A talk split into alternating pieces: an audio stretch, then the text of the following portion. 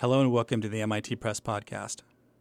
I'm your host, Chris Gondek, and today I'll be speaking with Jesper Juul about his new book, The Art of Failure, an essay on the pain of playing video games.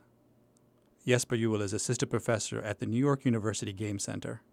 He's the author of Half Real Video Games Between Real Rules and Fictional Worlds and A Casual Revolution Reinventing Video Games and Their Players, both published by the MIT Press. Jesper Juul, thanks for taking time to talk to the MIT Press podcast today. Thank you. So it seems a little puzzling that we play video games to have fun, but that we are pretty much guaranteed to experience failure during the game, which most of us don't particularly enjoy. But as you point out, we also don't like not failing to some degree when we play these games. So does this mean the fun we plan on having playing a game must have greater appeal than facing or not facing failure? Um, I think the short answer to that is that whenever we play a game, we are making a kind of emotional gamble. So um, in a way, you can have like lower or higher stakes depending on the time investment or the public kind of acknowledgement of the event or the personal importance you assign to it, or the kind of even kind of tangible potential losses or rewards if you're playing for say money. Uh, and and I do think we make kind of very rough estimates of this gamble, and we factor in like failure and time investment and and also in a way a kind of personal identity thing that that I think we always, for different games, we might have different kind of investments in terms of how important it is for us to perform well in that particular game. Um, so I do think we make these kind of rough calculations, but um, I think the thing with humans also is that we are really terrible at making calculations like that. So if you're an optimist, you'll, you'll probably be completely unable to believe that failure is a possibility, for example. And so in the book, I discuss a, a, particular game I played called Super Real Tennis, which was a small game on my, my cell phone, and I, I talk about um, how I, I kind of continued to play this game, and the game was always telling me that I should uh, read the manual, basically, and this was kind of very very frustrating, obviously, and so this was a kind of continued emotional gamble, right? I continued to sink more time into playing the game, and then the more time I'd sunk into it, the more embarrassed I felt that I hadn't completed the game. I wasn't I wasn't progressing, and so in that way, uh, and at the same time, the larger my my my frustration was, and the larger my time investment was, the larger my motivation was to escape that frustration. But the only way I could do that was to play more, um, and I do think that. Uh, this is a kind of fundamental thing that you, you kind of have ongoing whenever you play a game that you have these kind of calculations but it just so happens that we're not very good at making these things, and it's not really. I don't think it adds up as as math uh, in the end. Um, I should say another thing I th- thought was interesting writing this book was that it is kind of scary or unpleasant to admit to failure in general, and it's also a bit unpleasant to admit to various aspects of my own personality, such as being a sore loser. Um, I do think I share this with many other people, but it's also something that we generally don't like admitting to. Um, and I should say, I think also as a video game theorist, I think I, I, feel I should be someone who's very good at all video games, but I'm not. Um, and I do feel I get a great enjoyment from games, but I also realize that I probably don't really look or don't really play the part all the way. So I think we often talk of games as being fun, but I think it's just clear that this is not really the right word if you watch someone like me playing or, or most play, most players. Is there a degree of stickiness that game designers have to think about in terms of failure? I mean, do they say, well, if we make this too challenging and our target audience experiences a degree of failure, they're not going to want to play this game? Is this something game designers consider? Oh, definitely. I mean, so so in game design, we often talk of things like balancing, or, or that a game should be neither too easy nor nor too hard. Um, I think that the issue with those is that they don't necessarily really explain why. It just kind of notes that there is some kind of balance and some kind of duality between success and failure. Uh, but I think they also that what you can see is that these kind of things tend to change over time. So if you look at early 1980s, especially home computer games, some of them were practically impossible. And then you can say perhaps in, in very general terms that during the history of video games, games have become be- be begun to come with larger or stronger and stronger, stronger promises that you'll actually be able to complete them if you put in the time. And now you have a kind of counter movement. There are certain super difficult games like Dark Souls or even smaller games like Super Hexagon, perhaps, which are kind of going back the other way and, and making it kind of much more challenging. Again, but so I think that in a way it's really about perhaps the game kind of forging a kind of contract with you as a player, so that when you when you play a game, you have an understanding of, say, how how much time you're expected to put in be, before you are able to progress, and it's much more about in a way that the game design being ma- being able to like communicate and manage this to the player.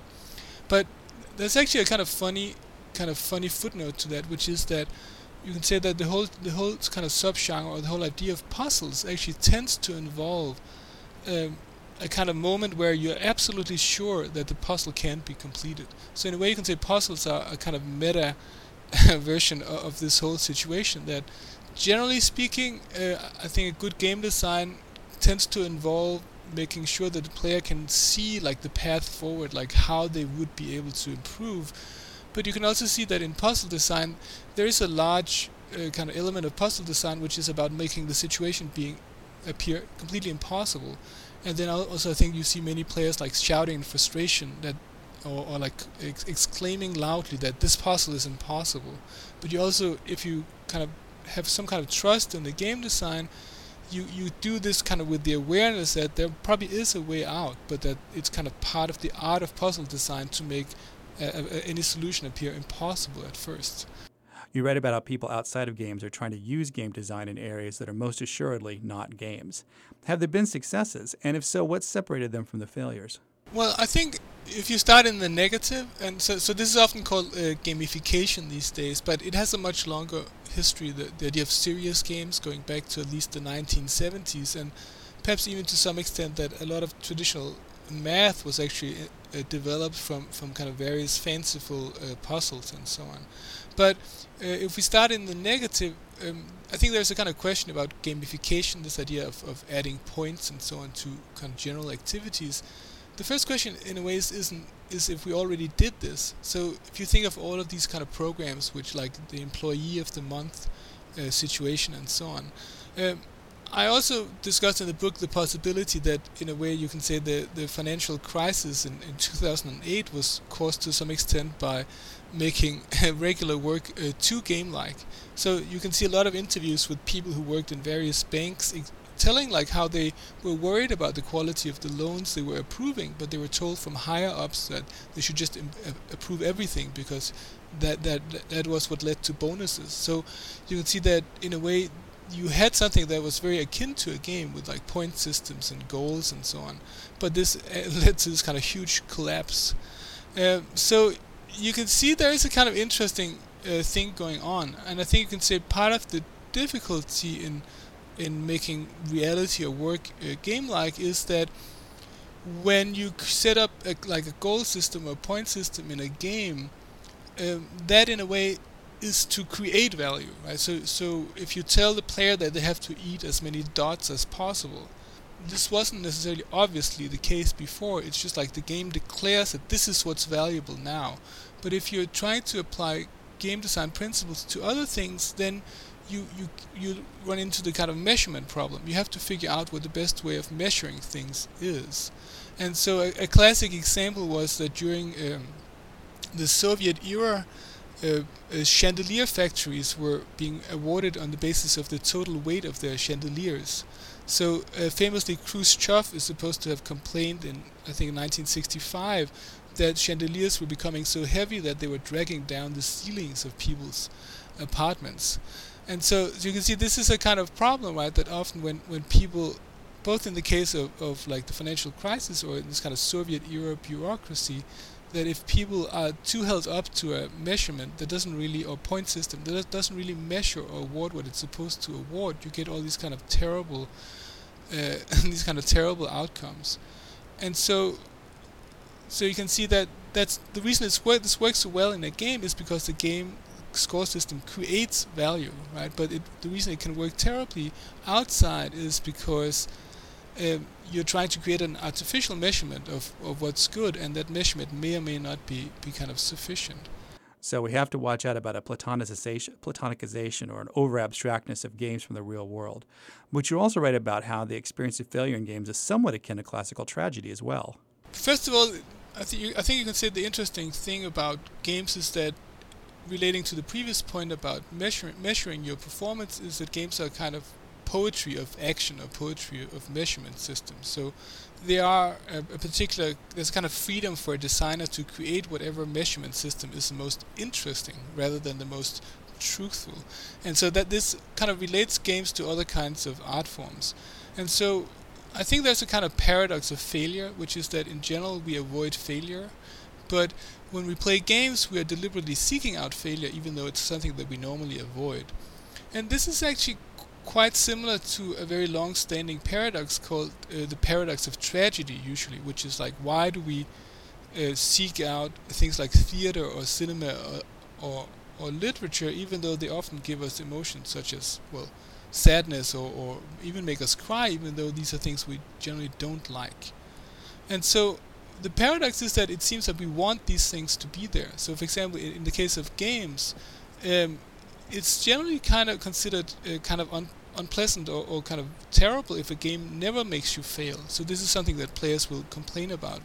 Uh, and similarly, um, if you watch Othello, I think it's safe to say that you you you want Desdemona to survive. But if you actually go to a theater and there's a rogue a director who actually stages another version of the play where Desdemona does survive, um, the audience will generally be very kind of unhappy or angry.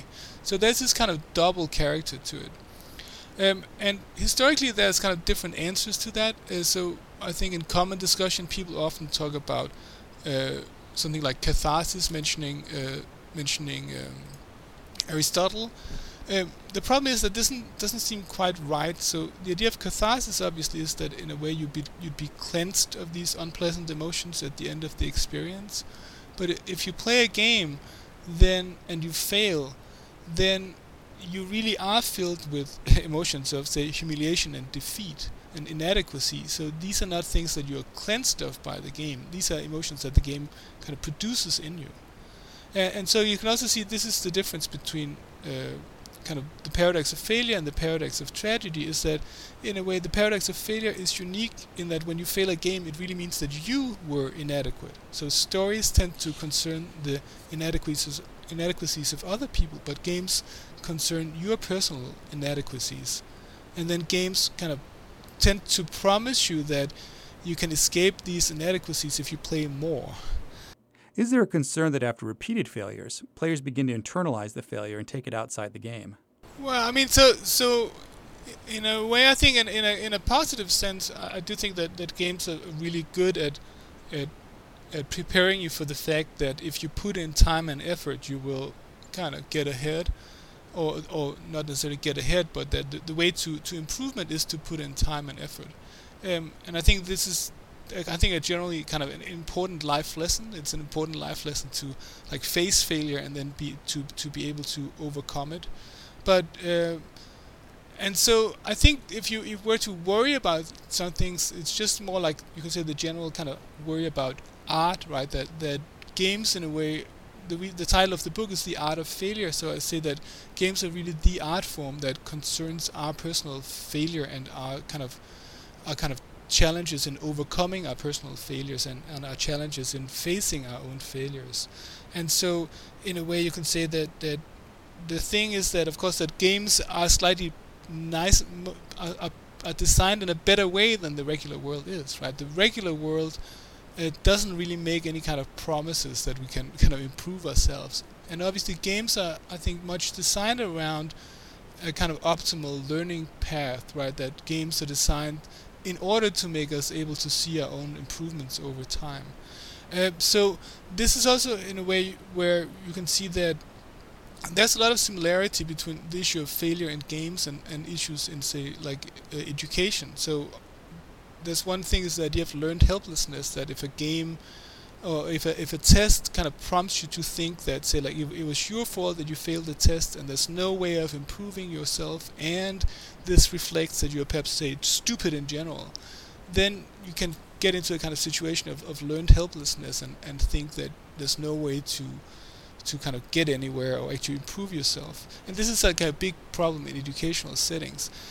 I think you can say that perhaps the, the thing with games is that they're almost the other way around that they tend to be designed such that you always have a, some kind of idea of how you would improve yourself or do better over time, especially in single player games, of course. Jesper Juul, the author of The Art of Failure, an essay on the pain of playing video games. Thanks for talking to the MIT Press podcast today. Thank you. For more information about this and other titles, please visit our website at mitpress.mit.edu. Don't forget, you can follow us on Facebook at www.facebook.com slash mitpress. And you can also follow us on Twitter, where we are at MIT Press. Thanks for listening to this episode of the MIT Press Podcast. Copyright 2013, the MIT Press, all rights reserved.